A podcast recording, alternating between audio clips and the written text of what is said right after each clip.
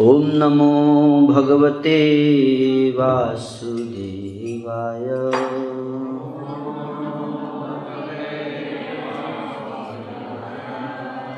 ॐ नमो भगवते वासुदेवाय।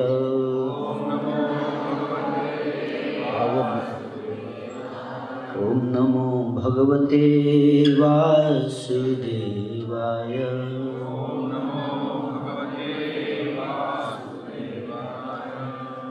ॐ ज्ञानतिमिरान्धस्य ज्ञानाञ्जनशलाकया चक्षुरुन्मिलितं येन तस्मै श्रीगुरवे नमः। श्रीचैतन्यमनुभीष्टं स्थापितं येन भूतले। स्वयं रूपः कदा मह्यं ददाति स्वपदान्तिकं। वन्देऽहं श्रीगुरो श्रीयुतापदकमलं श्रीगुरुन् वैष्णवांश्च श्रीरूपं साग्रजातं सह गणरघुनाथान्वितं तं सजीवं साद्वैतं सावधूतं परिजनसहितं कृष्णचैतन्यदेवं श्रीराधाकृष्णपादान् सह गणललिता श्रीविशाखान्तां स। हे कृष्णकरुणा सिन्धु दीनबन्धु जगत्पते, गोपेश गोपिकान्त राधाकान्त नमस्तु ते। तप्तकाञ्चन गौराङ्गी राधे वृन्दावनेश्वरी वृषभानुसुते देवी प्रणमामि वाञ्छाकल्पतरुभ्यश्च कृपासिन्धुभ्य च पतितानां पावनेभ्यो। वैष्णवेभ्यो। जय श्रीकृष्ण चैतन्य प्रभु नित्यानन्द श्री अद्वैत गदाधर भक्तवृन्द। हरे कृष्णा हरे कृष्णा कृष्णा कृष्णा, हरे हरे। हरे राम हरे राम राम राम। नमः ॐ विष्णुपदाय कृष्णपृष्ठाय भूतले श्रीमते भक्तिवेदान्त स्वामीति नामिने। नमस्ते सरस्वती देवी गौरवाणी प्रचारिणी निर्विशेषशून्यवादी पाश्चात्यदेशतारिणी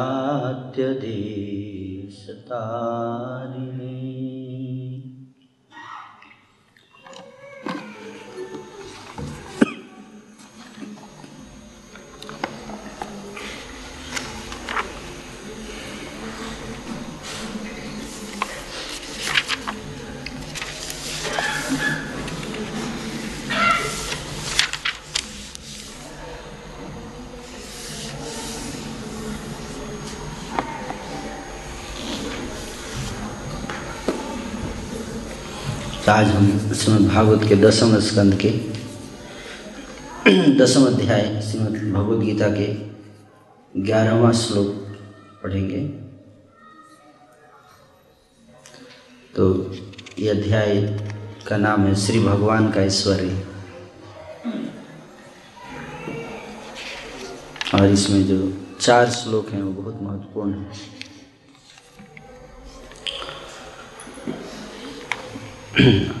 श्लोक संख्या आठ, नौ, दस और ग्यारह।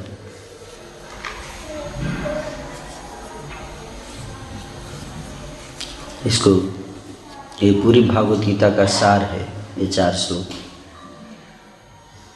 और मान लीजिए आप पूरी भागवत गीता अगर भूल जाते हैं, नहीं याद रख पाते, और अगर आप ये चार श्लोक याद कर लेंगे और इसका अर्थ समझ लेंगे तो आप पूरी भगवत गीता को समझ सकते हैं।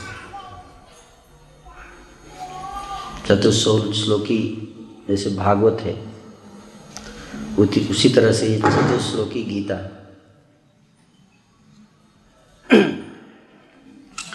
भगवान ने सबसे पहले श्रीमद् भागवत जो ज्ञान दिया ब्रह्मा जी को, तेने ब्रह्म हृदय आदि कवे तो उस ज्ञान में भगवान ने ब्रह्मा जी को केवल चार श्लोक के रूप में ज्ञान दिया। फिर उसी के बाद फिर वही श्लोक, चार श्लोक बड़े होकर श्रीमद् भागवत का रूप धारण किए। उसी तरह से भगवत गीता में ये जो चार श्लोक हैं, वो महत्वपूर्ण हैं। तो ये उसी उन्हीं श्लोकों में से एक श्लोक है, ग्यारह नंबर श्लोक, जिसकी आज चर्चा करेंगे।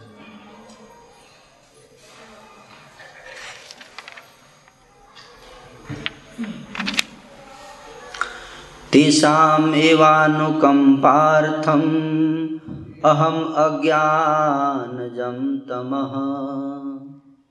नाशयामि आत्मभावस्थो। ज्ञानदीपेन भास्वता तेषाम उन पर एव निश्चय ही अनुकंपार्थम विशेष कृपा करने के लिए अहम मैं अज्ञान जम अज्ञान के कारण तम अंधकार नाशयामी, दूर करता हूँ। आत्मभाव उनके हृदयों में स्थ स्थित ज्ञान ज्ञान के दीपेन दीपक द्वारा भास्वता प्रकाशमान हुए अनुवाद तात्पर्य श्री प्रभुपा जी के द्वारा मैं उन पर विशेष कृपा करने के हेतु उनके हृदय में वास करते हुए ज्ञान के प्रकाशमान दीपक के द्वारा अज्ञान जन्य अंधकार को दूर करता हूँ तो भगवान कह रहे हैं हम्म? अर्जुन से कह रहे हैं कि कुछ लोगों पर मैं विशेष कृपा करता हूँ, है ना?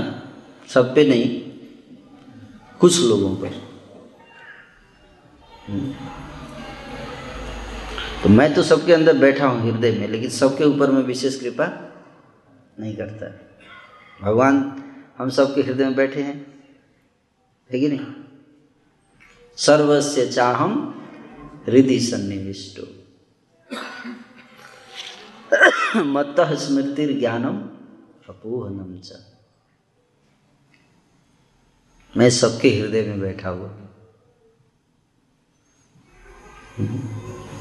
मुझसे ये आता है क्या? ज्ञानम स्मृतिर ज्ञानम अपोहनम। कभी कभी हम कुछ भूल जाते हैं, याद नहीं आ रहा क्या सोच रहा था? क्या क्या बोलने वाला था? मैं याद नहीं आ रहा है। कि नहीं? होता है ऐसा?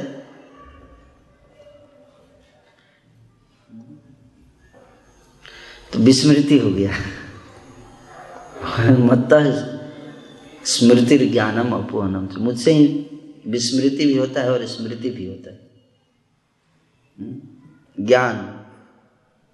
ज्ञान भी मैं ही देता हूँ। भगवान कहते हैं। सबके हृदय में बैठा हूँ। सर्वस्व च अहम हृदय सन्निविष्टो?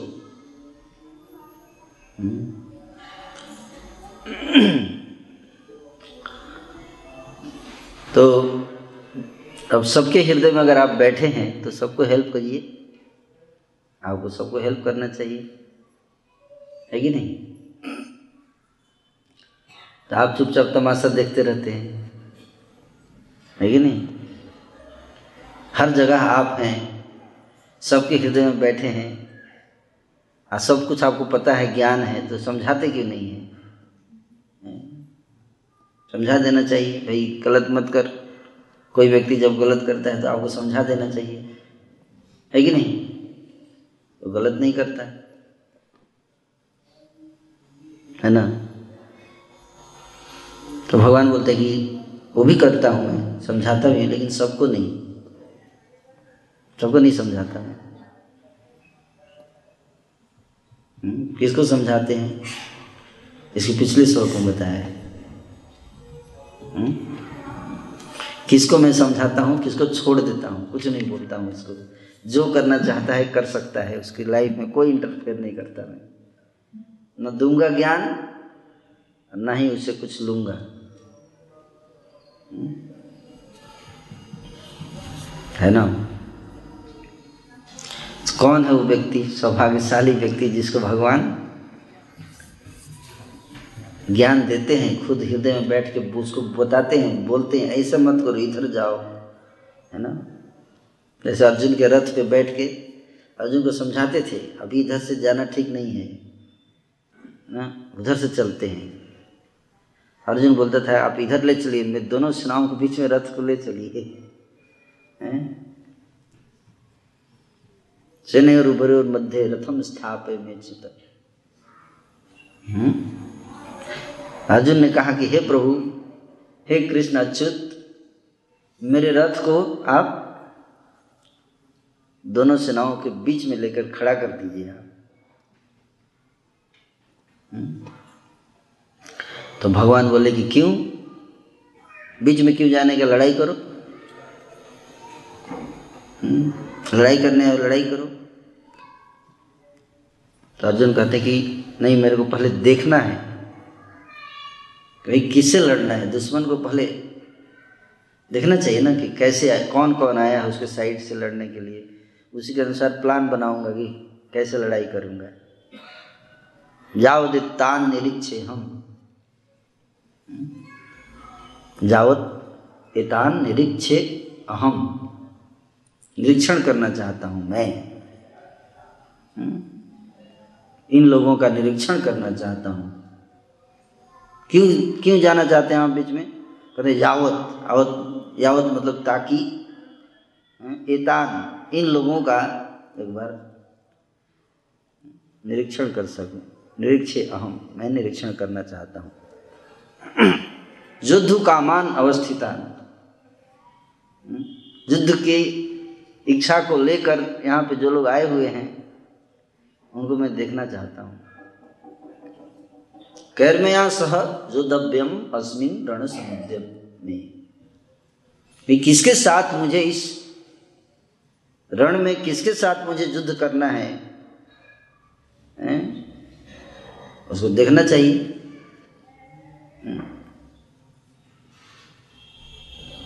तो भगवान भी बोले, ठीक है खड़ा कर देता हूँ बीच में हम्म। दोनों सेनाओं के बीच में रथ को ले जाकर खड़ा कर दिए और बोले कि, देखिए, ध्यान से देखिए कौन कौन खड़े हैं आपके सारे रिलेटिव हैं ये सब चाचा हैं, ताता, ताऊ हैं, मामा हैं, भाई हैं गुरुजी हैं, द्रोणाचार्य हैं, है ना? भीष्म पितामह हैं। तो भगवान तो ऐसे भी बोल सकते थे ना कि भाई, वहाँ पे अर्जुन क्या देख रहे हैं? बड़ा इम्पोर्टेंट पॉइंट है। भगवान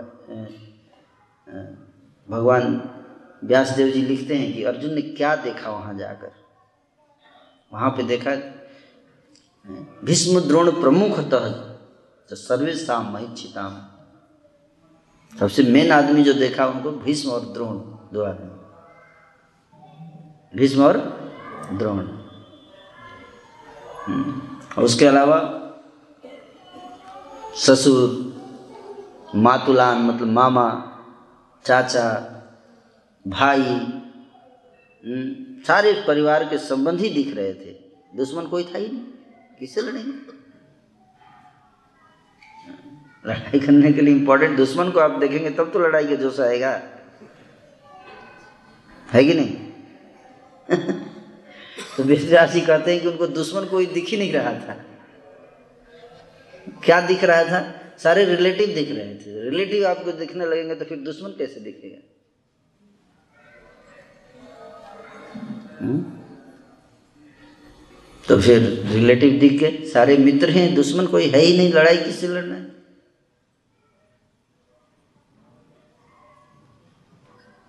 भगवान उनको दिखा रहे हैं, देखिए, ये रिलेटिव मोह आ गया। क्या आ गया? मोह आ गया। जब आप रिलेटिव को देखते हैं तो क्या आता है? मोह आता है। जनस्य मोह अहम ममेति। अहम और ममेति। मी एंड माई यही मोह का लक्षण है। क्या? मी एंड माई माम का पांडवास्य। किम कुर्वत संजय। ये मोह है। मेरे और पांडु के पुत्रों ने क्या किया? हे संजय, बताओ। धर्म क्षेत्रे कुरुक्षेत्रे संवेता जुजुत्सव। मेरे और पांडु के पुत्रों ने क्या किया? तो महाभारत भगवत गीता का प्रारंभ ही हुआ है मोह से। किसके मोह से? धृतराष्ट्र के मोह से युक्त प्रश्न से गीता प्रारंभ होती है। हम्म? धृतराष्ट्र मोहित हुआ, फिर अर्जुन मोहित हुआ। अर्जुन भी मोहित हो गए। तो सारे तो दोस्त हैं, मित्र हैं, बंधु हैं, रिलेटिव हैं। लड़ाई किसे करना है मेरे को? अभी भाई दिख रहा है, अब उनको दुशासन नहीं दिख रहा है जिसने द्रौपदी को बाल खींचते हुए भरी सभा में लेकर आया था। अब वो भाई दिख रहा है वो। अब क्या दिखेगा व्यक्ति या कैसे वो आप पे निर्भर नहीं रहो तो हृदय में भगवान है। उसी व्यक्ति ने गलत भी किया है और अच्छा भी किया है। एक तरफ़ भाई है, साथ में खेले भी है, बचपन में कभी बैठ के खाए भी होंगे साथ। में वो भी याद आ सकता है। और उसने जो बुरा किया, वो भी याद आ सकता है। अब क्या याद आया आपको कौन टाइम पे? उसी के अनुसार आपका भाव हो जाएगा। है ना? तो अर्जुन को याद, सब अच्छा बात ही याद आ रहा है। ससुर जी है। कोई दुश्मन याद नहीं आ रहा है। है कि नहीं? द्रोणाचार्य को देख रहे तो क्रोध आना चाहिए ना भाई, ये वही बैठे थे। सभा में इनको रुकना चाहिए था ना। है कि नहीं? भीष्म पितामह को बैकआउट कर देना चाहिए था, वहीं बैठे थे, कुछ नहीं किए। किंतु नहीं। रिलेशन याद आ गया। और अर्जुन जो है वो मोहित हो गए। भगवान रथ पे बैठे हैं तो अर्जुन मोहित हो गए तो बच गए क्योंकि भगवान ने उनको फिर क्या दिया? ज्ञान दिया। सही ज्ञान दिया। समझाया उनको कि ठीक है रिलेटिव हैं। रिलेटिव हम्म, हैं पर ये रिलेशन तो टेम्पररी है ना। हम्म, तो इसके ये प्रमुख वस्तु नहीं है रिलेशन प्रमुख वस्तु नहीं है। मटेरियल रिलेशन प्रमुख वस्तु नहीं है। हम्म, लड़ाई किस आपका दुश्मन कौन है? हुँ? तो भगवान कहते कि दुश्मन कौन है? दो ही पार्टी है कि एक तो सत्य एक असत्य। एक धर्म और एक अधर्म, दो पार्टी है। अधर्म पार्टी और धर्म पार्टी। कौरव, पांडव, ये सब तो सेकेंडरी है। पहला चीज़ है कि अधर्म के साथ में कौन खड़ा है? धर्म के साथ में जो है, धर्म के रास्ते पे जो चल रहा है, उसके लिए दुश्मन कौन है? जो अधर्म पे चल रहा है। फिर वहाँ ये नहीं दिखता कि कौन रिलेटिव है, कौन क्या है। अगर रिलेटिव अधर्म की तरफ़ से लड़ रहा है तो वो भी क्या हो गया? शत्रु हो गया ना धर्म का। है कि नहीं? धर्म का शत्रु हो गया ना। तो धर्म के रास्ते में अगर रिलेटिव आ रहा है तो क्या करेंगे? उसको भी हटाना पड़ेगा। अगर आप धर्म की तरफ़ से लड़ रहे हैं तो पहले तो सुधारना है फ़र्स्ट अटेम्प्ट फ़र्स्ट अटेम्प्ट क्या करना चाहिए? वही सुधार और समझौता करने का प्रयास करना चाहिए। इसलिए भगवान कृष्ण शांति का दूत बन के गए कि भाई चलो ठीक है। वैसे तो पूरा राज्य युधिष्ठिर का है पर आ, आधा दे दो। या आधा भी नहीं दे पाए ठीक है चलो पाँच गाँव दे दो। एक क्या इसको क्या कहते हैं समझौता। क्या कहते हैं? समझौता करते हैं इसको। तो फ़र्स्ट प्रयास क्या था भगवान का? समझौता हो जाए, युद्ध ना हो, लड़ाई झगड़ा से काम किए बिना हो जाए। इज़ द फ़र्स्ट स्टेप है कि नहीं? हम्म। लेकिन, है ना? दुष्ट आदमी को अगर आप कुछ दुष्ट प्रवृत्ति होता है जिसको समझौता करने पे वो आपकी वीकनेस समझता है। क्या समझता है? वीकनेस ये दुष्ट का स्वभाव होता है। है ना? जो व्यक्ति इसलिए भगवान अर्जुन को कहते हैं कि तुम तो इनको क्षमा करके चले जाओगे, युद्ध नहीं लड़ोगे। लेकिन ये सोचेगा कि तुम कायर हो, डर के भाग गए। कहते हैं ना? तुमको ये बहादुरी नहीं देखो कितना सहनशील व्यक्ति है, सह गया। नहीं। अर्जुन कितना महान आदमी है, देखिए इसके हृदय में। ऐसा नहीं सोचेगा दुर्योधन। वो तो सोचेगा, देखो, पहले डर के भाग ये तो राजा बनने योग्य ही नहीं था। राजा तो लड़ने के लिए तैयार रहता है?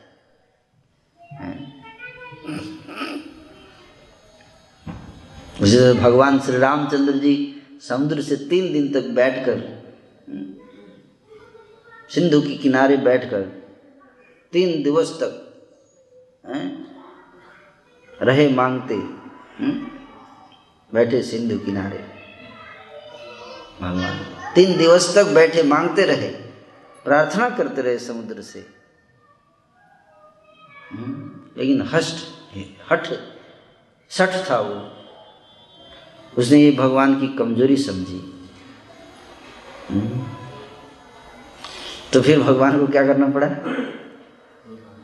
दूसरा थर्ड डिग्री अप्लाई करना पड़ा थर्ड डिग्री थर्ड डिग्री फिर बड़ा पेनफुल होता है। है कि नहीं? वेरी पेनफुल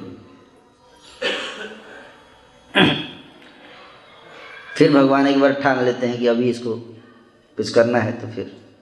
तो उन्होंने जब तीर चलाया, तीर उठाया तो उसकी आग से समुद्र जलने लगा। है ना? तब तराई तराई करते हुए आया। तुलसीदास जी वहाँ पे श्लोक लिखते हैं कि ढोल गंवार सूत्र पसनारी ये सब ताड़न के अधिकार है।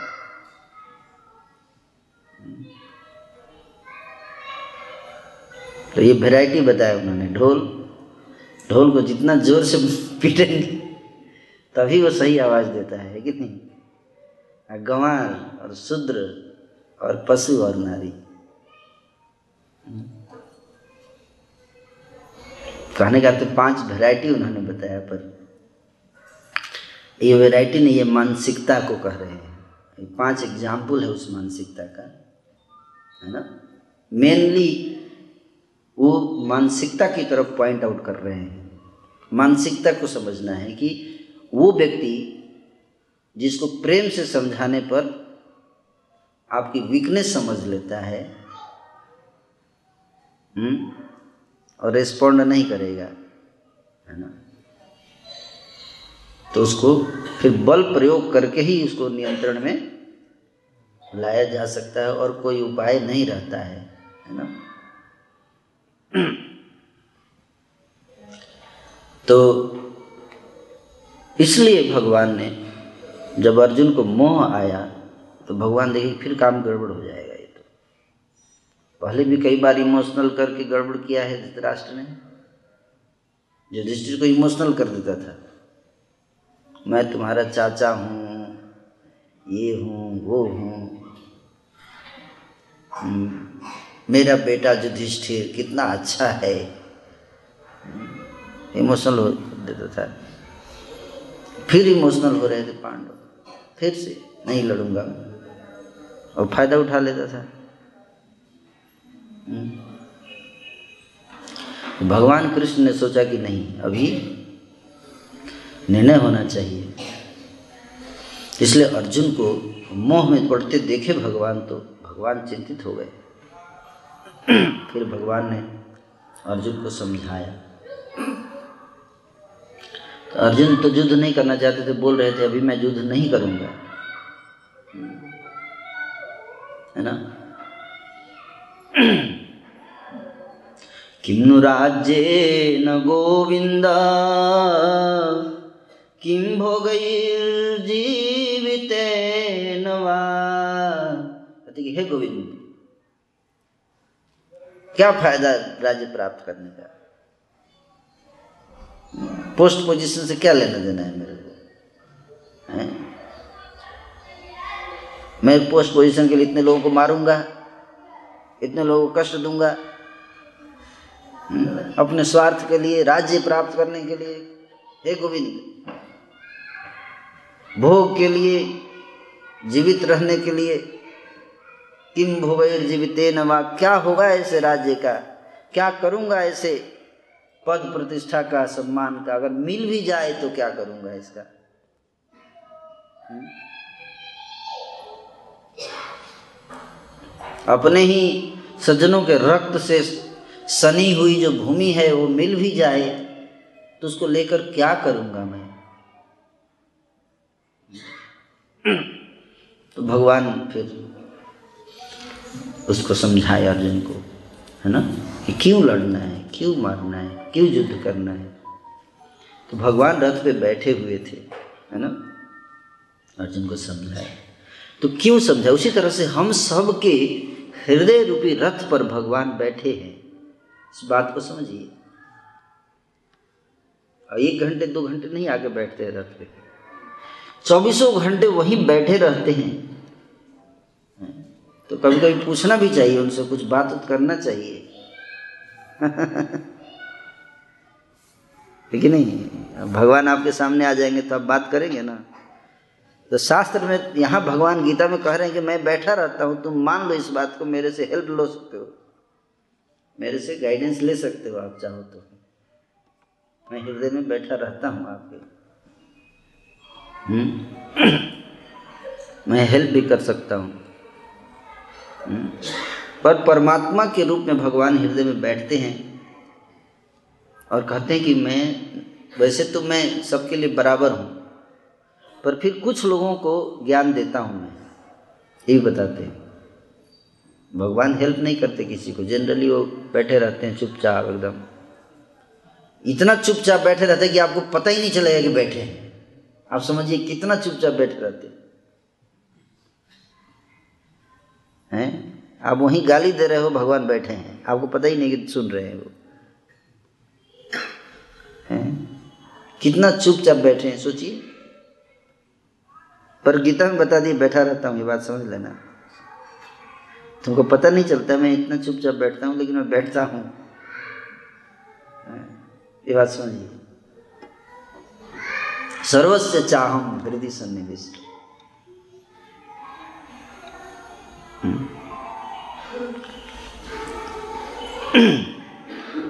तो ज़्यादातर लोगों को भगवान कोई उनके लाइफ में इंटरफेयर नहीं करते, कि जैसे करना है कीजिए, कोई दिक्कत नहीं। ये भगवान का स्वभाव है।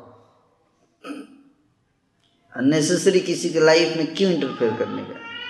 और देखते हैं कि नरक में जा रहा है, कोई बात नहीं, जा बेटा, क्या कर सकते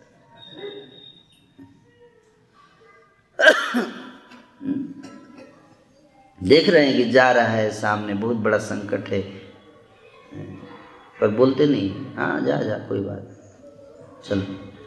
तो कई बार लगता नहीं यार कैसे भगवान है? मतलब वो जा रहा है अभी उसको वहाँ गिरेगा वहाँ पे एक्सीडेंट होगा मरेगा थोड़ा हिंट दे देते वही रास्ता बदल ले।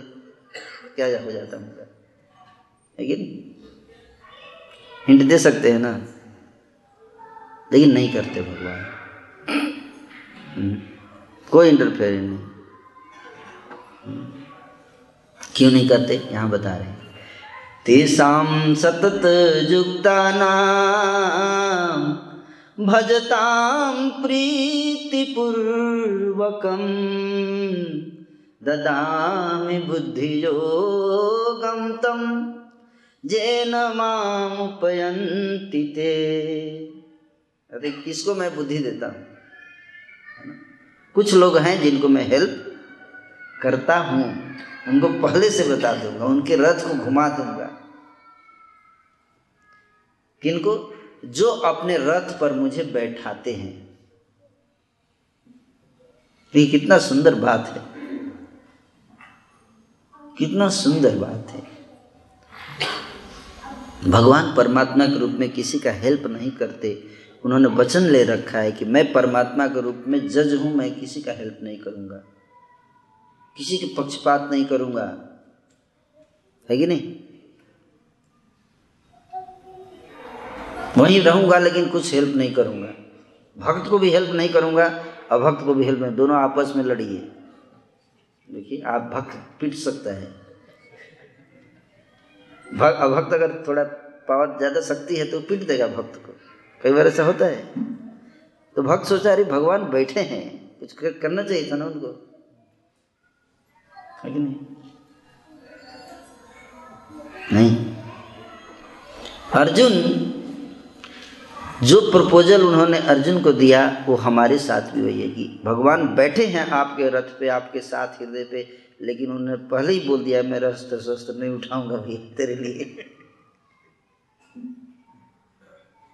तेरे लिए अस्त्र शस्त्र नहीं उठाऊँगा। तो चुन ले चुन लो मेरे को। तो हम लोग क्या कहेंगे दुर्योधन की तरह, क्या तो फ़ायदा क्या है आपका? बैठे हुए हृदय में कुछ करेंगे नहीं अस्त्र शस्त्र उठाएँगे हेल्प नहीं करेंगे तो बैठ के क्या फ़ायदा होगा? हैं? आपको लेने से क्या फ़ायदा? बढ़िया अपनी नारायणी सेना ही दे दी चलिए, छोड़िए सब। क्या फ़ायदा है?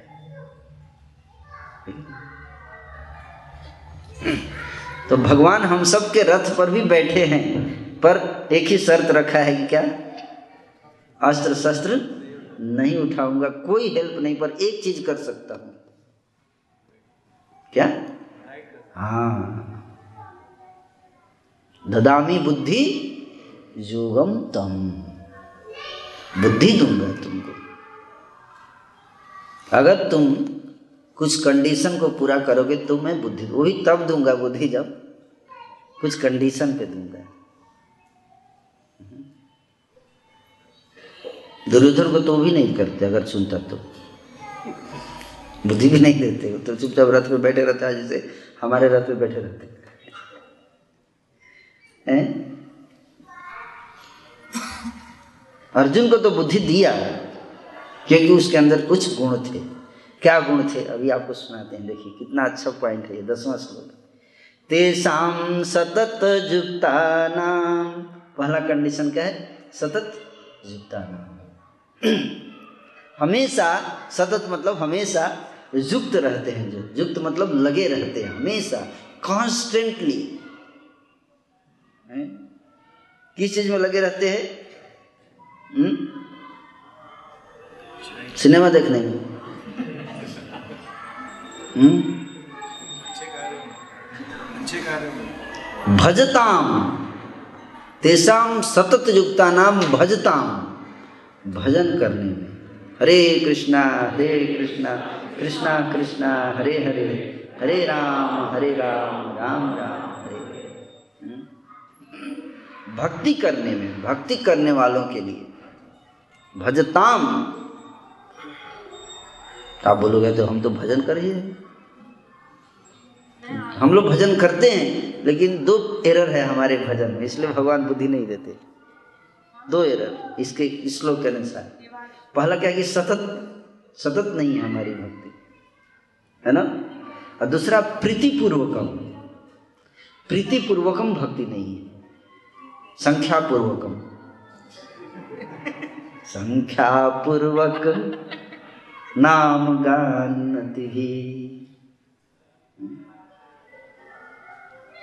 तो गोस्वामी संख्या पूर्वक भी करते थे, पर साथ ही साथ ये भी लिखा है कि गोपी भाव रसामृताब्दि लहरी, कलोल मग्नौ मुहुर। हे राधे ब्रजदेवी के चलते हे नंद सुनो कुत। श्री गोवर्धन कल्प पाद तले कालेन्द्र बने कुतः। घोषांताविति सर्वतो ब्रजपुरे, हृदय महाबिहवल वंदे रूप सनातन रघु जगौ जीव गोपाल है ना? तो दो एरर है, क्या? पहला क्या एरर है? कि कांस्टेंट रिमेम्बरेंस नहीं है भगवान का। हुँ? और दूसरा? प्रीतिपूर्वक, जितना थोड़ा देर है भी, थोड़ा देर जो भी रिमेम्बरेंस है कांस्टेंट तो नहीं है, थोड़ा देर के लिए, लेकिन जो थोड़ा देर है, वो भी क्या है? प्रीतिपूर्वक नहीं है। संख्या पूर्वक या बल पूर्वक बल पूर्वक पकड़ा दिया गया। प्रभु माला कीजिए सोलह बलपूर्वक करना है। है कि नहीं? प्रीतिपूर्वक नहीं। तो इसलिए कहते कि जब ये तीन चीज़ होगा कि सतत युक्ता नाम कांस्टेंट रिमेम्बरेंस युक्त रहना, भक्ति में, और प्रीतिपूर्वक प्रीतिपूर्वक मम मन मन्दी रे रौनी सिदि कृष्ण मरारी श्रीकृष्णमुरारी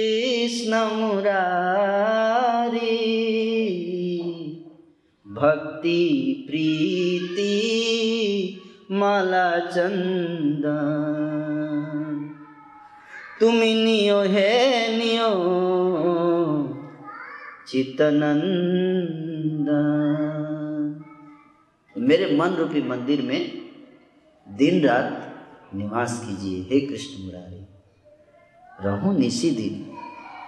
दिन में भी और रात में भी। हुँ? मन रूपी मंदिर में निवास कीजिए।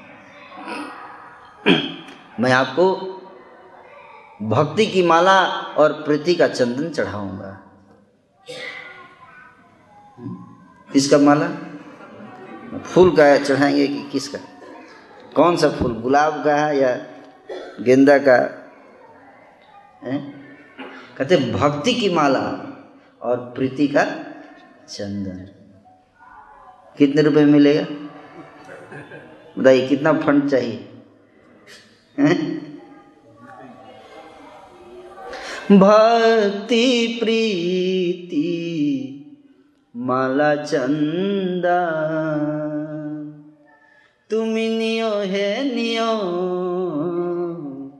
चितनंदा ईसु नंद कुमार नंद कुमार हबे प्रेम प्रदीपे आरती तो आपको, हे नंद कुमार, आपको प्रेम के दीपक से आरती करूँगा। किस दीपक से? प्रेम के दीपक से। प्रेम प्रदीप आरती तो मार। अगर घी नहीं है तो कोई प्रॉब्लम नहीं, चल जाएगा भक्ति प्रीति प्रीति पूर्वकम प्रेम पूर्वकम भजताम प्रीतिपूर्वक नयन जमुना झरे अनिवार तुमार बिरहे गिरिधारी। हे गिरिधारी, आपके विरह में मेरे नयनों से जमुना के समान जल प्रवाहित हो रहा है। नयन जमुना झरे अनिवार्य तुम्हार विरहे कृष्ण मुरारी, श्री कृष्ण मुरारी, हे कृष्ण मुरारी। बंदन गान तब बजुक जीवन। मेरा पूरा जीवन आपके वंदना में, आपके गान में, आपके कीर्तन में बीत जाए। बस आपसे इतनी ही प्रार्थना है। हे कृष्ण मुरारी प्रीति पूर्वकम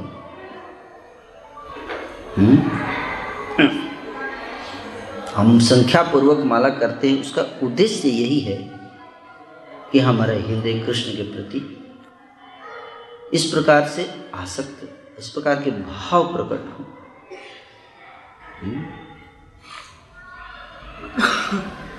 वो भाव, वो लक्ष्य करके साधना होना चाहिए। वो दिन कब आएगा मेरा? हम्म? वो दिन मेरा कब आएगा? नयनम गलदश्रुधारया बदनं गद्गदहृदया गिरा। पुलकैर्निचितं वपुः कदा? तव नाम ग्रहणे भविष्यति। श्री चैतन्य महाप्रभु ने शिक्षाष्टक में श्लोक किया, है ना? नयनम गलत गलदश्रुधारया हे प्रभु वो दिन मेरा कब आएगा जब मेरे आँखों से, आपका नाम कीर्तन करते समय आँखों से अश्रु प्रवाहित होंगे? कब दिन आएगा वो मेरा? हम्म? ये अच्छी प्रार्थना है। जब करते समय ये प्रार्थना करना चाहिए। साधक को। अभी तो भजताम प्रीतिपूर्वकम कब होगा मेरा? तो भगवान क्या करेंगे? ददामी बुद्धि योगम तम। उसके बाद तो भगवान परमात्मा भी बोलना शुरू कर देंगे। तब तक परमात्मा कुछ नहीं बोलेंगे। चुपचाप बैठे रहते हैं। हम्म? जैसा किया वैसा पाओ। मेरे को मत बोलो कुछ डोंट डोंट डिस्टर्ब मी जैसे बच्चा छोटा होता है ना, माँ बोलती है, उधर छत के तरफ़ मत जा। जाता है, गिर जाता है तो क्या बोले जा, मत, मर बोला था मत जाना। मेरे को मत डिस्टर्ब करो। है कि नहीं? हालाँकि हृदय में प्रेम है, फिर भी इंटरफेयर नहीं करेगा चिला भक्तिनाथ ठाकुर जी कहते हैं कि जब साधक की साधना आसक्ति के स्तर पर पहुँचती है और साधक भगवान के विरह में जब रोने लगता है, जब उनके विरह में साधक हृदय में जो विप्रलम भाव प्रकट होता है तो परमात्मा भी रोने लगते हैं। और परमात्मा से सहा नहीं जाता है। उनको ज़िम्मेदारी है कि उसको कुछ इंटरफेयर नहीं करना है है ना? तो जब उनको सहा नहीं जाता है कि अब कैसे मैं अपने को रोक सकूँ? उनको लगता है निकल के तुरंत गले लगा लो इसको। लेकिन कर नहीं सकते ऐसा, क्योंकि बंधे हुए हैं। ज़्यादा से ज़्यादा अंदर से एक तो पॉपअप कर सकते हैं विंडो पे ज्ञान। भाई, देखो फिलॉसफी सुनो, भगवान ज़रूर आएँगे एक दिन। देखो शास्त्र में लिखा है इससे ज़्यादा नहीं कर सकते है ना? अंदर से। कभी कभी विंडो पॉपअप होता है ना?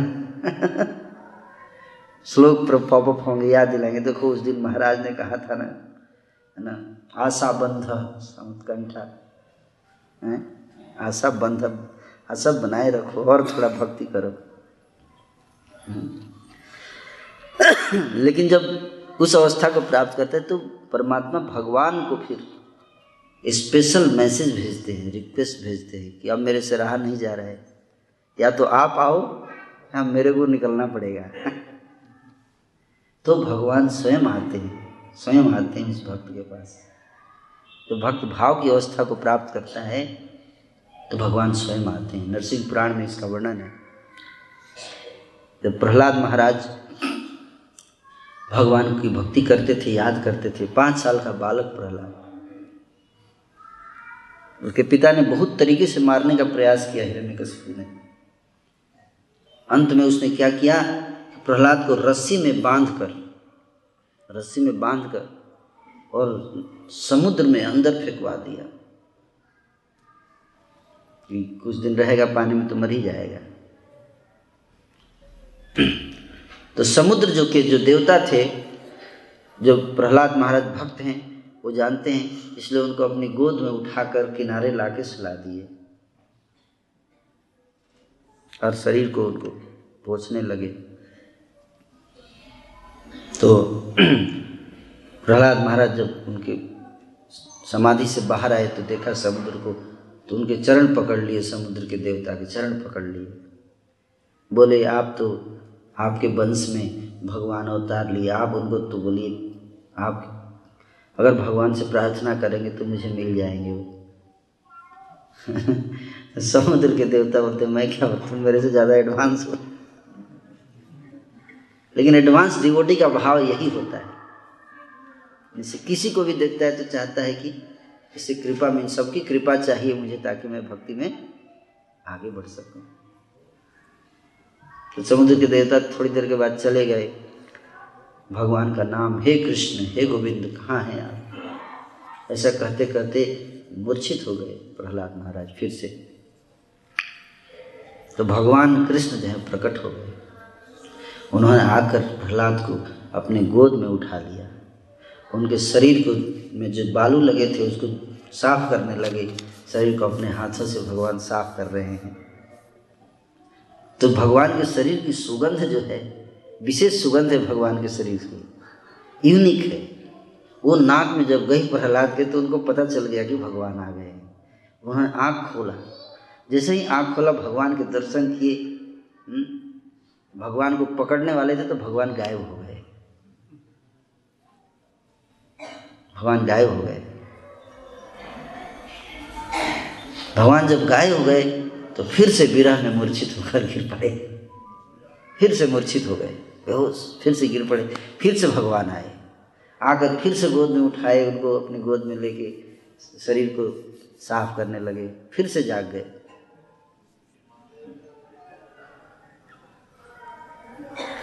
इसको कहते हैं भाव की अवस्था। क्या कहते हैं? भाव की अवस्था में ऐसा होता है कि भगवान का दर्शन होता है। विश्वनाथ चक्रवर्ती ठाकुर जी कहते हैं भगवान का दर्शन कैसे होता है? जैसे कि बिजली के दर्शन होते हैं।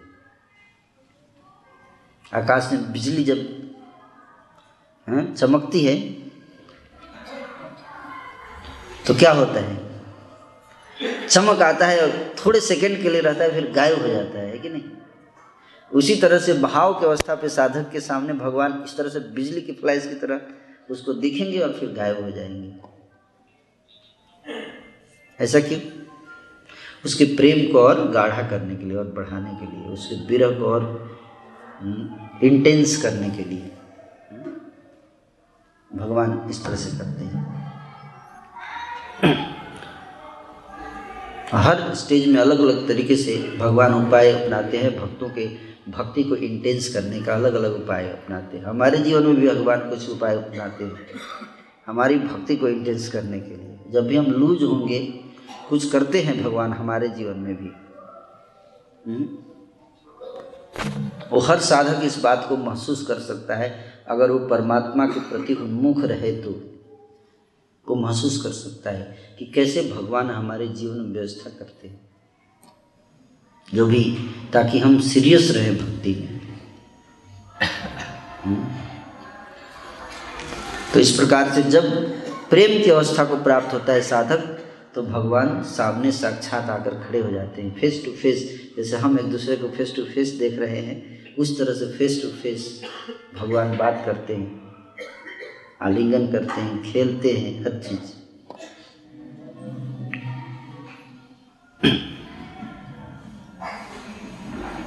नयन गलदश्रुधारया बदनम गदगद उठया गिरा वो दिन मेरा कब आएगा?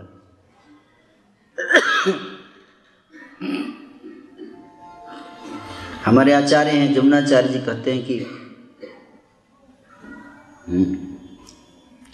श्रृण्वंसतो भगवतो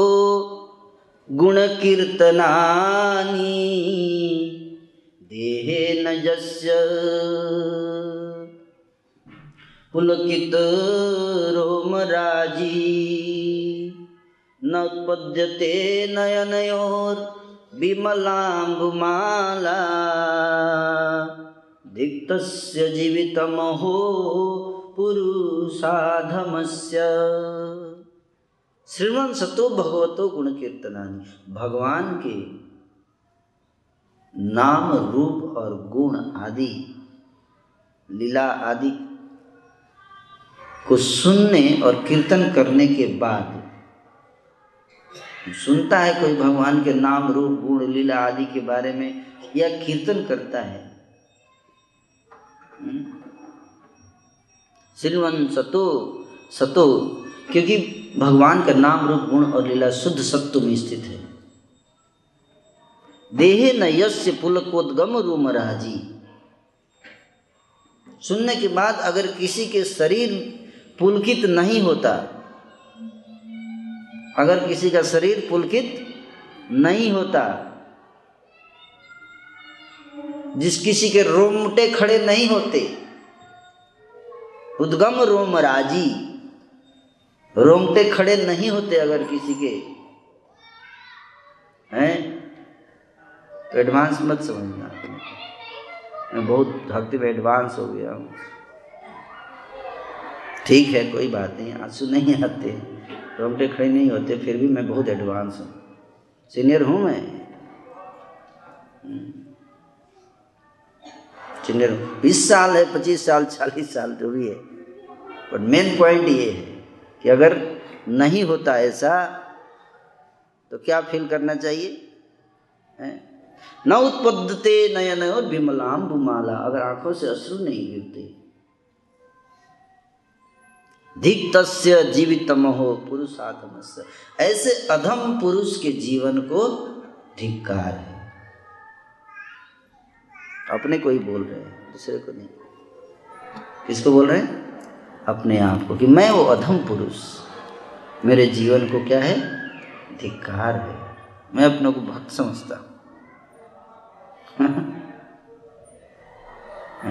भगवान के नाम रूप गुण और लीलाओं का स्वभाव है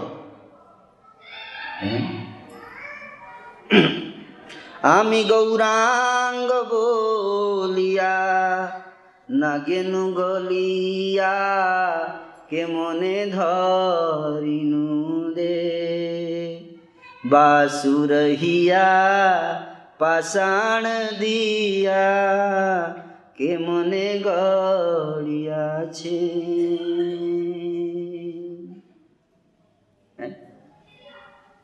আমি गौरांग बोलिया गौरांग बोलता हूँ नागिन गलिया मेरा शरीर पिघलता नहीं है हृदय पिघलता नहीं पत्थर का हृदय है किसका पत्थर बासुर हिया पाषाण दिया केमो ने गड़िया से कोई व्यक्ति ने मेरा हृदय पत्थर का बना दिया। इसलिए पत्थर क्या होता है? पिघलता नहीं। यदि गौर ना हो तो तबे की होई तो के मने धरिनु दे। गौरांग महाप्रभु ने इतना उत्तम प्रेम दिया। फ़र्स्ट हाईएस्ट क्वालिटी का लव दिया, लेकिन मेरा हृदय पत्थर का इसके कारण इसमें कोई सेंसेशन ही नहीं है। कोई सेंसेशन नहीं है। हम्म। इसलिए अधम हो पुरुष अधम जीवितम हो धिक्तस्य धिक्तस्य मतलब धिक्कार है। क्या करें? ऐसे व्यक्ति के जीवन को क्या है? धिक्कार है। अधम व्यक्ति। पुरुषामधस अधमस्य। अधम पुरुष। वो अधम पुरुष है, अधम। हम्म। उसको धिक्कार है। ये साधक की भावना। साधक की ये भावना होती है, मैं तो अधम हूँ। हैं? नाम नाम कारी बहुधा निज सर्वशक्ति। तत्रार्पिता नियमित स्मरणेन काल। एतादृशी तव कृपा भगवन् ममापि दुर्दैवमिदृशं जमीनानुराग मेरा कितना दुर्भाग्य है, कितना, इतना शक्तिशाली आपने अपना नाम दिया हमें, है? जीवेर कल्याण साधन काम, जगत आसी मधुर नाम।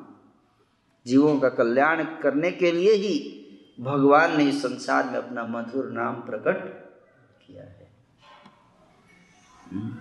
नामाश्रय करी जतने तुम्ही, था कहो आपन काजे। इसलिए कहते कि नाम का आश्रय लो जतन पूर्वक किस पूर्वक जतन पूर्वक अगर प्रीतिपूर्वक नहीं हो रहा है तो? जतन पूर्वक। तो ऐसे व्यक्ति को जो प्रीतिपूर्वक नाम लेता है उसको भगवान स्वयं बुद्धि देते हैं। अर्जुन को प्रीतिपूर्वक जप करते थे। अब लोग कब जप करते थे अर्जुन? हम्म? युधिष्ठिर महाराज ने एक बार कंप्लेन किया भगवान से। कि आप अर्जुन का ज़्यादा फेवर लेते हैं, करते हैं। उसके साथ ज़्यादा टाइम स्पेंड करते हैं। आप, हम सब पाँचों भाइयों के प्रति बराबर आपका भाव नहीं है। ऐसा क्यों करते हैं आप? तो भगवान ने, क्योंकि भगवान सोते थे तो अर्जुन के साथ एक ही बिस्तर पर सोते थे। सोते समय अर्जुन का पैर भगवान के सीने पर चला जाता था सोते सोते छाती पे चला जाता था, शरीर पे पैर चला जाता था अर्जुन का। इतना स्नेह था अर्जुन से भगवान का। तो युधिष्ठिर ने ऐसा पूछा तो भगवान बोले कि आपको बताऊँगा? टाइम आएगा तो। तो जब अर्जुन सो रहे थे तो भगवान ने कहा युधिष्ठिर को कि आप जाके इसकी छाती पर अपना कान रखो। तो युधिष्ठिर ने जब कान रखा तो आवाज़ आ रही थी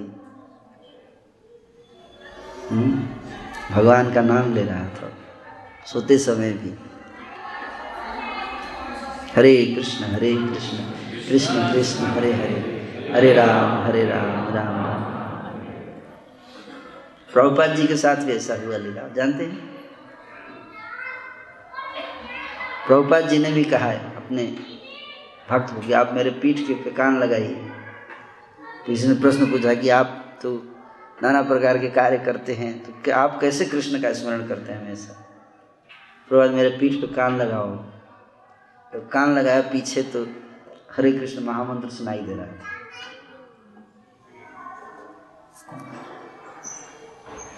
प्रभुपाद जी के हृदय में जपा टेप चल रहा था।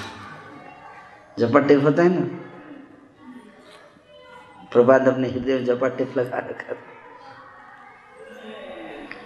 तो भगवान क्या कहते हैं? ऐसे व्यक्ति को मैं ददामी बुद्धि योगम, बुद्धि योग देता हूँ जिससे वो भगवान तक पहुँच सकता है। माया उसको रोक नहीं पाएगी। क्योंकि माया ही है जो विचलित करने के लिए, नाना प्रकार के डिस्ट्रैक्शंस क्रिएट करती है साधक के लिए। लेकिन भगवान उसको बुद्धि देते हैं कि कैसे माया से बचते हुए आगे जाना है। है ना? ऐसे भक्त के लिए कह रहे हैं, मैं ऐसे लोगों पर विशेष कृपा करने हेतु उनके हृदय में वास करते हुए ज्ञान के प्रकाशमान दीपक के द्वारा ज्ञान जन्य अंधकार को दूर करता हूँ। तो अज्ञान को दूर कर देते हैं। ज्ञान का दीपक जला देते हैं। क्या जलाते हैं? ज्ञान का दीपक।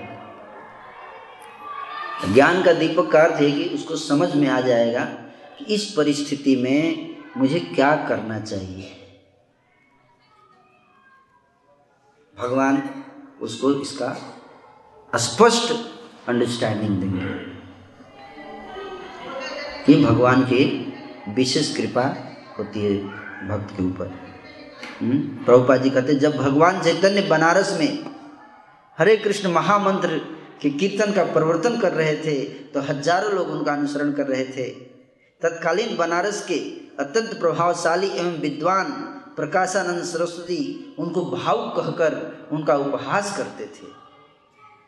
जब चैतन्य महाप्रभु कीर्तन करते थे तो क्या कहते थे लोग? ये देखो, भावुक सन्यासी है सेंटिमेंटल हो गया है। कभी कभी भक्तों की आलोचना दार्शनिक यह सोचकर करते हैं कि भक्तगण अंधकार में हैं और दार्शनिक दृष्टि से भोले भाले और भावुक हैं। किंतु यह सत्य नहीं है। ऐसे अनेक बड़े बड़े विद्वान पुरुष हैं, जिन्होंने भक्ति का दर्शन प्रस्तुत किया है। किंतु यदि कोई भक्त उनके इस साहित्य का या अपने गुरु का लाभ न भी उठाए, और यदि वह अपनी भक्ति में एक निष्ठ रहे तो उसके अंतर से कृष्ण स्वयं उनकी सहायता करते हैं। वैसे तो बहुत सारी किताबें हैं, पढ़ना चाहिए। लेकिन अगर कोई पढ़ा लिखा नहीं है या किसी परिस्थिति बस मजबूरी में पढ़ नहीं पा रहा है लेकिन अगर एक निष्ठ होकर भक्ति करता है तो प्रभुपा जी कहते हैं कि हृदय में भगवान जो बैठे उसको क्या करेंगे? गाइडेंस देते हैं, अंदर से बैठे हुए। यहाँ लिखे लिखा है कि अगर अपने गुरु का लाभ ना भी उठाए, यहाँ तक कर दिए। क्या कहे? कि अगर गुरु का लाभ ना भी उठाए, हैं? या साहित्य, उनके इस साहित्य का किताब भी नहीं पढ़ पा रहा है गुरु के पास मिल भी नहीं पा रहा है अगर, लेकिन अगर वो भक्ति में एक निष्ठ है, क्या? एक निष्ठ। एक निष्ठ का अर्थ क्या होता है? हम्म? एक निष्ठ का अर्थ यही होता है कि मेरे जीवन का में स्पष्ट लक्ष्य है कि मेरे को भगवान की भक्ति ही करनी है, और कोई जीवन में कल्याण का मार्ग नहीं है, केवल एक ही मार्ग है, कृष्ण भक्ति। मैं जीवन के अंतिम सांस तक भगवान की भक्ति करता रहूँगा और मरते समय भगवान से प्रार्थना करूँगा कि जहाँ भी जाऊँ आपकी भक्ति में लगा रहूँ। ये कहते हैं एक निष्ठ। हे प्रभु, आप मुझे अपनी भक्ति में रखिएगा, चाहे जहाँ भी रखें। हम्म? यहाँ तक अगर आप कीड़ा भी बनाना चाहते हैं तो बना सकते हैं, किंतु क्योंकि मैं तो इतना एडवांस हूँ नहीं। अगर आप मुझे कीड़ा बनाना चाहते तो बना दीजिएगा। कीट जन्म हो जथा तुआ दास। बहिर्मुख ब्रह्म, जन्मे नहीं आस। अगर आप कीड़ा बनाना चाहते तो कीड़ा भी बना सकते हैं। किंतु अपने भक्तों के बीच में, कहा? अपने भक्तों के बीच में कीड़ा भी बना दीजिए तो मैं, मेरे को कोई दिक्कत नहीं है। लेकिन कहाँ पे बनाइए? भक्तों के बीच में रहूँ। दादेर चरण से भी भक्त सनिवास जन्मे जन्मे है अभिलाष। एक भक्त की क्या अभिलाषा रहती है? कि भक्तों के संग में हमेशा वास रहे। हैं? एकमात्र प्रार्थना भक्त की क्या रहती है? कि आपके भक्तों के साथ में मेरा वास रहे। भक्तों के संग मिले मुझे। भगवान से और कुछ नहीं मांगते। हम्म? अगर कीड़ा बना रहे हैं तो कीड़ा बना दीजिए, लेकिन कहाँ पे? भक्तों के बीच में कम से कम महाप्रसाद मिलेगा खाने के लिए। है ना? महा महा। एक कीड़ा देखिए उड़ के आके बैठ जाएगा प्रसाद पर। आप खा रहे हैं, उसी में बैठ जाएगा। अब कीर्तन कर रहे हैं कीड़ा आके बैठ जाएगा हारमोनियम पर। करताल के पास आके बैठ के सुनेगा माइक पे बैठ जाएगा। कम से कम कीड़ा को हरे कृष्ण महामंत्र का कीर्तन तो सुनने को मिलेगा। है कि नहीं? क्या फ़ायदा? हम्म, बाकी चीज़ बनने में। इसलिए भक्त ये इच्छा करता है कि यही बनाइए। हम्म, कि मुझे अपनी भक्ति में लगाए रखिए भले इस नरक में भी जाना पड़े अगर अपने कर्मों के अनुसार तो भी कोई मेरे को ऐतराज़ नहीं है, क्योंकि मैं तो नरक जाने के योग्य ही हूँ, मैं इतना एडवांस हुआ नहीं हूँ। किंतु मेरी इतनी प्रार्थना आप स्वीकार कर लीजिए, अगर थोड़ी भी आपकी भक्ति कभी हो गई है तो इतना मान लीजिए कि अपने भक्तों के साथ रखिएगा, जहाँ भी रखिएगा। ये प्रार्थना है, महान संतों की प्रार्थना है। हम सबको बताते हैं क्या भक्तों का संग कितना कितना इम्पोर्टेंट है। तो इसलिए यहाँ प्रभुपाद जी कहते हैं, है ना, कि अपनी भक्तों के गुरु का लाभ ना भी उठाए, फिर भी भगवान हृदय में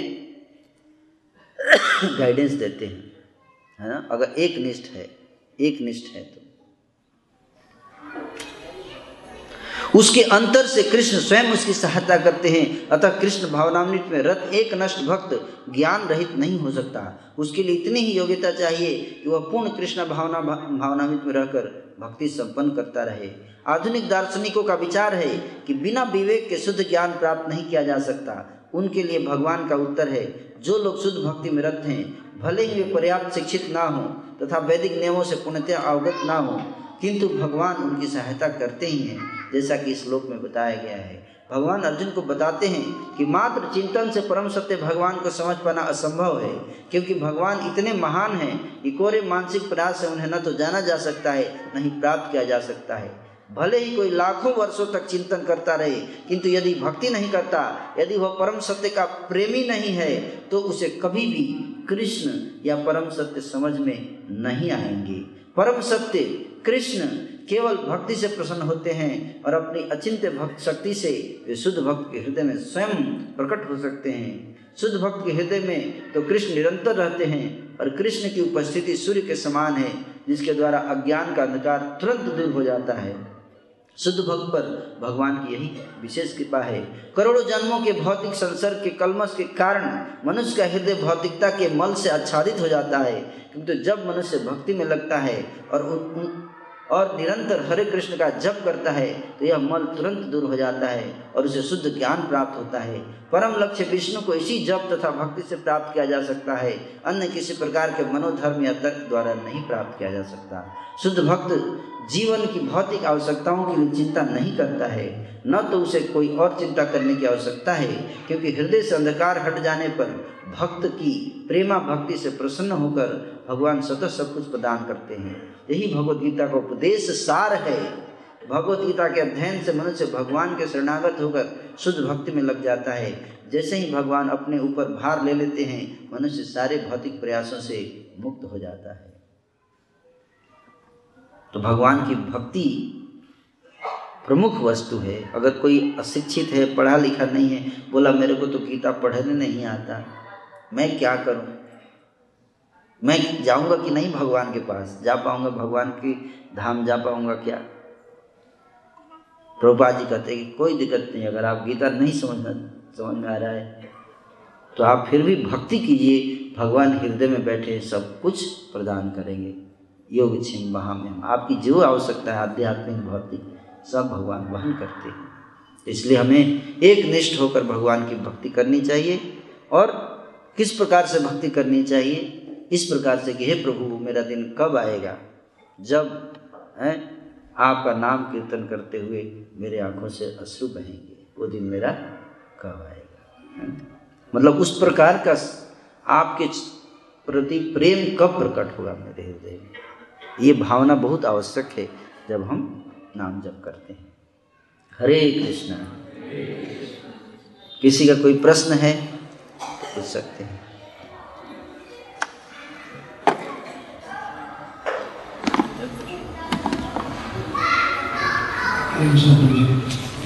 ऐसा देखा गया है आ, कि जो व्यक्ति ये सोचता है कि मैं एक हो गया हूँ और उसको गुरु की ज़रूरत नहीं है ऐसा वो सोचता है तो वो सही जगह बन जाता है।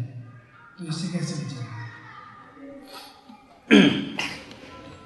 नहीं यहाँ पे प्रभुपा जी ये बोल रहे हैं कि इमरजेंसी सिचुएशंस में इसको समझना चाहिए है ना?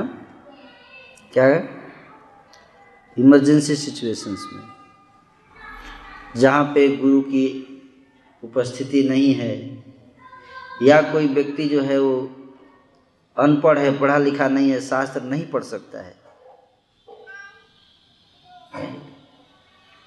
प्रभुपा जी कहते हैं कि भगवान इतने दयालु हैं कि still he is not disqualified है ना? स्टिल नॉट डिसक्वालिफाइड भक्ति, भगवान डायरेक्ट हेल्प करते हैं ऐसे लोगों का। इमरजेंसी सिचुएशन में। इस श्लोक के अनुसार है ना? जो यहाँ पे बताया गया है है ना? भगवान भक्ति जो है वो डायरेक्ट भी देते दे, दे, गाइडेंस देते हैं खुद गुरु बन जाते हैं उससे अगर कोई व्यक्ति इस तरह से एक निष्ठ है तो है ना? पर ये इमरजेंसी की सिचुएशंस हैं पर अगर किसी के पास गाइडेंस है तो उसके लिए तो और अच्छा है। है नहीं? उसके लिए तो दोनों हाथ में लड्डू परमात्मा भी हैं और गुरु भी है। है कि नहीं? उसके लिए तो कहना ही क्या है? है कि नहीं? पर उस व्यक्ति के लिए जिसके पास गुरु नहीं है या गुरु जो है वो आ, जा चुके हैं संसार को छोड़कर और ऐसी परिस्थिति में चला गया। किसी ऐसे देश में उसका जॉब लग गया जहाँ एसोसिएशन भी नहीं है। है कि नहीं? आजकल तो व्हाट्सएप पे एसोसिएशन होता है। पर एक समय ऐसा था जब ये सब नहीं था। अकेले हो जाए तो भी भगवान ऐसे भक्त को बुद्धि प्रदान करते हैं, है ना? अब कोई भक्त सोच ले तो क्या कहा जा सकता है? कोई कुछ सोचना चाहे तो कुछ भी सोच सकता है। है कि नहीं? लेकिन ये उस सिचुएशन के लिए जब कोई इमरजेंसी में फंस गया तो डायरेक्ट भगवान आएँगे। मतलब भगवान कहते हैं कि मैं इतना तक तैयार रहता हूँ। मेरी भक्ति में जो लगे रहते हैं, उनको इतना तक मैं तैयार रहता हूँ कि मैं खुद भी आ सकता हूँ, आता हूँ ऐसे लोगों को सहायता करने के लिए। कहते कि मैं इतना तत्पर हूँ अपने भक्तों को सहायता करने के लिए, है ना? अब प्रभुपाद जी भी ये लिख रहे हैं, है ना? प्रभुपाद जी कितनी बड़प्पन है ना प्रभुपाद जी के अंदर। प्रभुपाद जी नहीं लिख रहे कि मेरा किताब जब तक नहीं पढ़ोगे भगवान हेल्प नहीं करेंगे। ये भी बहुत बड़ी बात है है ना? या मेरे एसोसिएशन के बिना तुम्हारा उद्धार नहीं हो सकता, है ना? कितना बड़ा हृदय है ना कि भगवान की बात को एज इट इज़ प्रस्तुत कर रहे हैं। कोई इसमें डाल नहीं रहे हैं कि भाई, कई जगह प्रभुपाद बोलते बिना गुरु को उद्धार नहीं। लेकिन यहाँ पे जो कि भगवान ने ऐसा कहा है तो उसको चेंज नहीं कर रहे हैं। बोले नहीं, भगवान अगर कह रहे हैं तो he mean it and he can do it कर सकते हैं भगवान ऐसा, उनको पूरा अधिकार है। है ना? ऐसी, ये बड़प्पन है प्रभुपाद जी का, है ना? लिखते हैं यथारूप।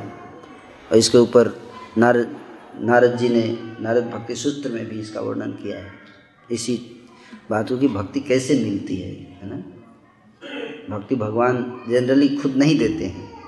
भक्तों के माध्यम से देते हैं। लेकिन इमरजेंसी सिचुएशन में भगवान डायरेक्ट देते हैं कभी कभी ऐसा भी और कोई प्रश्न?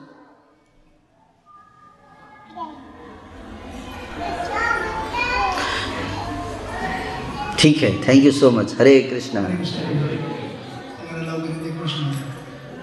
जैसे कलव सूत्र संभव कलयुग में सूत्र ही है सभी और शब्द तुलसीदास का श्लोक ले दूसरे संदर्भ कि सूत्र पे ताड़ना के अधिकारी है। फिर जब चैतन्य महाप्रभु आते हैं तो वो प्रेम बांटने आए हैं। अगर सूत्र पे ताड़ना की जाए वो अधिकारी है उसका। प्रेम जो है लक्षण जो शुद्र मेंटालिटी की बात आ रही है ताड़ना नहीं। उस मेंटालिटी को समझना है ना? इसलिए बोला मेंटालिटी देखिए। मेंटालिटी शुद्र मेंटालिटी होता है शुद्र मेंटालिटी की बात हो रही थी, है ना? आपने ध्यान सुना होगा। शुद्र मेंटालिटी क्या होता है कि वो व्यक्ति जो प्रेम की बात नहीं समझता, भाषा नहीं समझता, है ना? प्रेम की भाषा नहीं समझ जैसे समुद्र है। समुद्र भगवान उसको हाथ जोड़कर बोल रहे हैं, लेकिन वो रास्ता नहीं दे रहे हैं, है ना? तो वैसे व्यक्ति, सठ व्यक्ति उसके प्रति बल प्रयोग करना पड़ता है है ना? तो ये सिद्धांत बता रहे हैं यहाँ पे कि सठ व्यक्ति के साथ ऐसा व्यवहार उसको सुधारने के लिए भगवान वो भी कर, किस लिए करते हैं ताकि उसका उद्धार हो सके।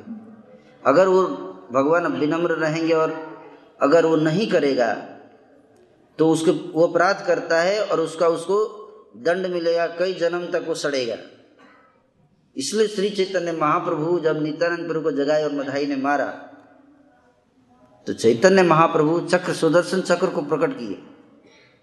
क्योंकि वो सठ थे, पर चक्र नहीं पकड़ करते तो उनको भगवत्ता का ज्ञान नहीं होता तो सरेंडर नहीं करते वो लोग। इसलिए बल प्रयोग बहुत, हालाँकि चलाए नहीं भगवान ने उसके ऊपर, समुद्र के ऊपर अपना बल। तीर चलाया नहीं, केवल उसको धमकी दिया, डराना काफ़ी था उसके लिए। है ना? चलाए नहीं। लेकिन भगवान इस्तेमाल करते हैं अपनी शक्ति को। इवन चैतन्य महाप्रभु ने इस्तेमाल किया। आज प्रकाशानंद सरस्वती के सामने भी अपने प्रकाश प्रकट किया। उसको आकर्षित करने के लिए सार्वम भट्टाचार्य के सामने अपने सदभुज स्वरूप प्रकट करके उसको आकर्षित किया। नहीं तो जीव को, सठ लोगों को समझाना बड़ा कठिन काम है। ना? तो इसलिए कुछ ऐसे लोग होते हैं जिनको इस तरह की बल प्रदर्शन के द्वारा उनको बस में किया जाता है। है ना? जो है ना एंटागोनिस्ट लोग होते हैं। इसलिए एंटागोनिस्ट को प्रचार करना बहुत कठिन है। इसलिए चार प्रकार के लोग इनोसेंट लोगों को जनरली कृष्ण भक्ति दिया जाता है माध्यम अधिकारी देता है। जो एंटागोनिस्ट होते हैं, जो लड़ने आ जाएँगे, उनसे दूर रहने का। हाँ वो आपको प्रसन्न करेंगे, है ना। मूर्खाणाम उपदेशात प्रकोपाय न शांत है ना। बंदर की तरह आपके घोंसले उजाड़ देंगे वो लोग। तो उनसे दूर ही रहने का। अगर आप बहुत पावरफुल हैं तो अलग बात है। अदरवाइज़ बहुत नुकसान करते हैं लोग। तो इसलिए हमें डिस्टिंक्शन डिस्क्रिमिनेशन करना चाहिए इसमें भी।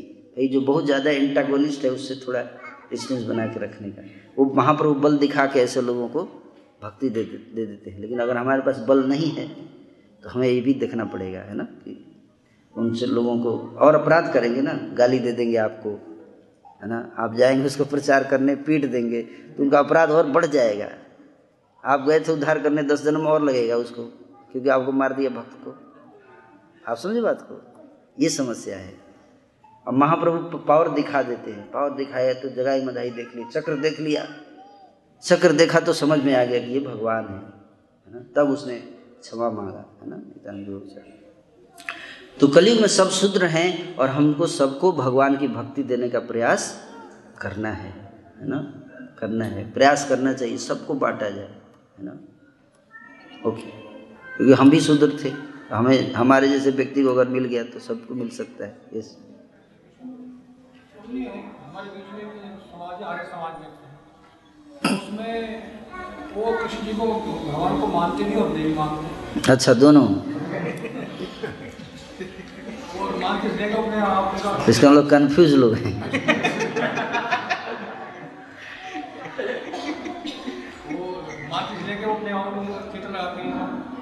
हैं?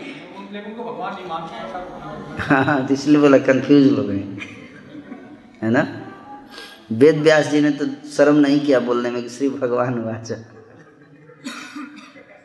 है ना? वेद व्यास को शर्म नहीं आती है कि कृष्ण को भगवान बोलने में। आर्य समाज वालों को शर्म आती है। स्पष्ट बोलने में, है ना? वेद व्यास ने तो यहाँ तो कह दिया कि कृष्ण ने विश्व रूप दिखा दिया तो वो बोलेंगे, नहीं, ये भी नहीं मानते हम। तो आप क्या मानेंगे, क्या नहीं मानेंगे तो आपको ही डिसाइड करना है तो मेरे से क्या पूछना है? फिर शास्त्र पढ़ना क्यों है कि नहीं? तो शास्त्र पढ़ने के बाद भी आप वही स्वीकार करेंगे जो आपको अच्छा लगता है। तो पढ़ने का क्या अर्थ है है ना? हमें एज इट इज़ लेना चाहिए। इसलिए प्रभुपाद जी ने क्या लिखा?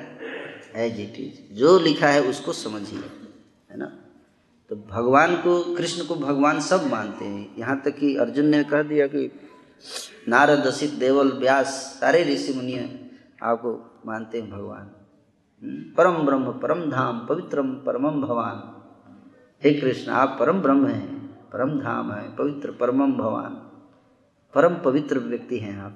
हम्म, पश्यामि देवांश तव देवते। है तथा भूत विशेष संघान ब्रह्मांड मीसम कमलासनस्थम हिम देव आपके शरीर में सारे देवी देवताओं को देख रहा हूँ।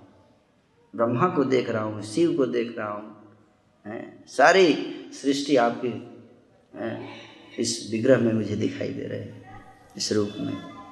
आप ही परम ब्रह्म है स्पष्ट कर दिया। अब क्या डाउट है?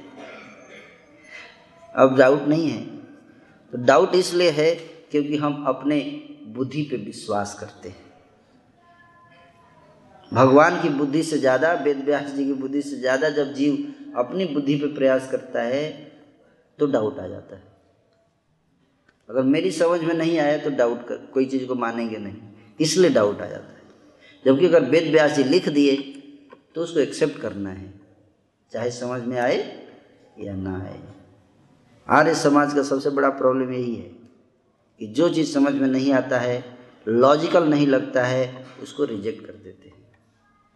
लेकिन भगवान को आप लॉजिक के अंदर नहीं बाँध सकते। वो लॉजिक से भी ऊपर है। वो इलॉजिकल काम को भी लॉजिकल बना देते हैं। और लॉजिकल काम को भी इलॉजिकल बना देते हैं। इसलिए भगवान है उनका नाम। भगवान मतलब कुछ भी असंभव असंभव को संभव और संभव को असंभव। जो कर दे, उसी का नाम है भगवान। तो उनके बारे में कुछ भी कहने से पहले सोचना चाहिए, है ना? इसलिए भगवान ने अपने अवतार में भी लेकर यही दिखाते हैं। आर्य समाज वाले जो हैं हैं, उनका बुद्धि जो कंटामिनेटेड है नेशनलिज्म से नेशनलिस्टिक आइडियाज़ से। देश की एकता उनके लिए ज़्यादा इम्पोर्टेंट है भगवान से, है ना? इसलिए देश को एकजुट रखने के लिए गीता के सिद्धांत को भी तोड़ देंगे, मरोड़ देते हैं। ये सबसे बड़ी समस्या है है ना? आर्य समाज वाले पूछते हैं कि अगर भगवान थे, मूर्ति में रहते हैं तो मुसलमान आकर आक्रमण किए तो बचाए क्यों नहीं? मूर्ति पूजकों को बचाए क्यों नहीं, है ना? इसलिए हम मूर्ति में विश्वास नहीं करते, है ना? ये मेन कारण है उनका। कहते हैं कि चूहा घूमता रहता है, मूर्ति के चारों तरफ़ भगवान अपने खाना की रक्षा नहीं कर पाते, हमारी क्या रक्षा करेंगे? इस तरह का लॉजिक देते हैं, है ना? भगवान कुछ भी कर उनका इच्छा है कि भाई चूहा भी मेरा बेटा है, खाए तो क्या आपको क्या दिक्कत है? चूहा मेरा बेटा है, वो खाएगा। हम पापा के खाने में बेटे का भी अधिकार है ज्ञानी है, खा रहा है, कोई बात नहीं। है कि नहीं? एक तो ये लॉजिक हो सकता है, इसलिए भगवान अलाउ कर देते हैं। और दूसरा है कि भगवान आपके घर में आए तो चूहे को भगाना आपकी ज़िम्मेदारी है, भगवान की नहीं।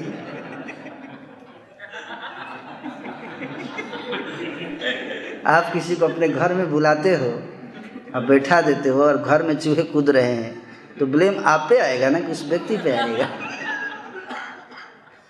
अरे वो तो आपके, उससे घर में चूहे नहीं होते, आप जाइए गोलोक धाम में। कहीं चूहे नहीं देंगे भगवान के घर में। ये आपके घर में आए इसलिए मजबूर है।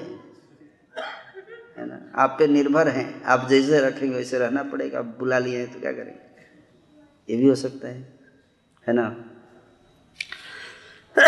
तो नहीं समझ सकते। इसलिए भक्त्या माम अवजानाती अभिजानाती यावन यशास्मी तत्वता जो भक्ति करते हैं, वही भगवान की लीला गतिविधियों को समझ सकते हैं। दूसरे को समझ में नहीं आएगा ये, भगवान कैसे कार्य करते हैं, है ना? सारे समाज के लोग भक्ति नहीं करते। ये सबसे बड़ी समस्या है उनकी। भक्ति नहीं करते हैं इसलिए वो समझ नहीं पाते, है ना? वो नहीं समझ पाएँगे कृष्ण को, है ना? पर सबसे बड़ा समस्या क्या है कि ऐसे ही लोग धर्म के ठेकेदार बन के बैठे हैं। हम ही धर्म को संभाल रहे हैं, सनातन धर्म को। सनातन धर्म को आप संभाल रहे हैं, लेकिन सनातन धर्म को ही काट रहे हैं। कि मूर्ति पूजा नहीं करनी चाहिए। तो जितने आचार्य थे, माधवाचार्य, रामानुजाचार्य, ये सब मूर्ति पूजा के सब मूर्ख थे। दयानंद सरस्वती जी ही बुद्धिमान प्रकट हुए। इतने सालों में एक ही संत हुआ बुद्धिमान और सब पागल पागल थे। हैं? इन्हीं को दिव्य ज्ञान हुआ केवल।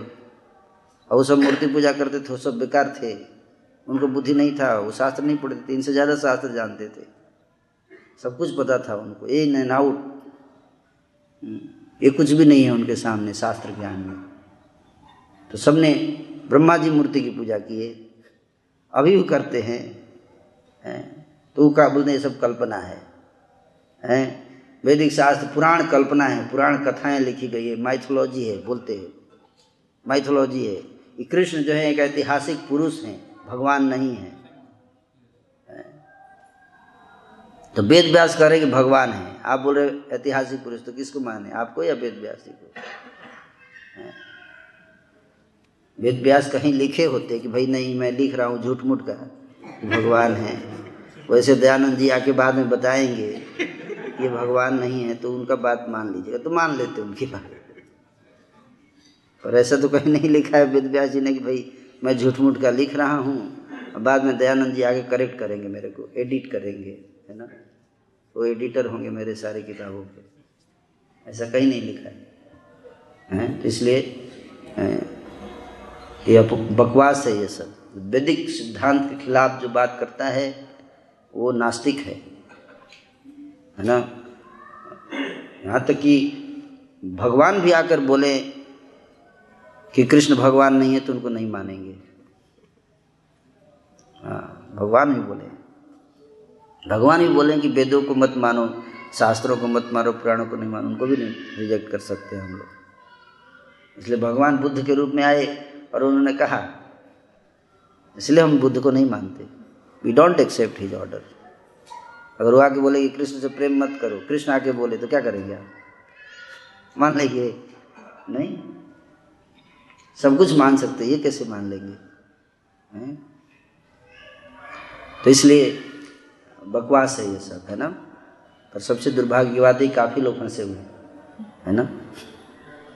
इस चक्कर में। Thank you so much Hare Krishna. Srila Prabhupada ji की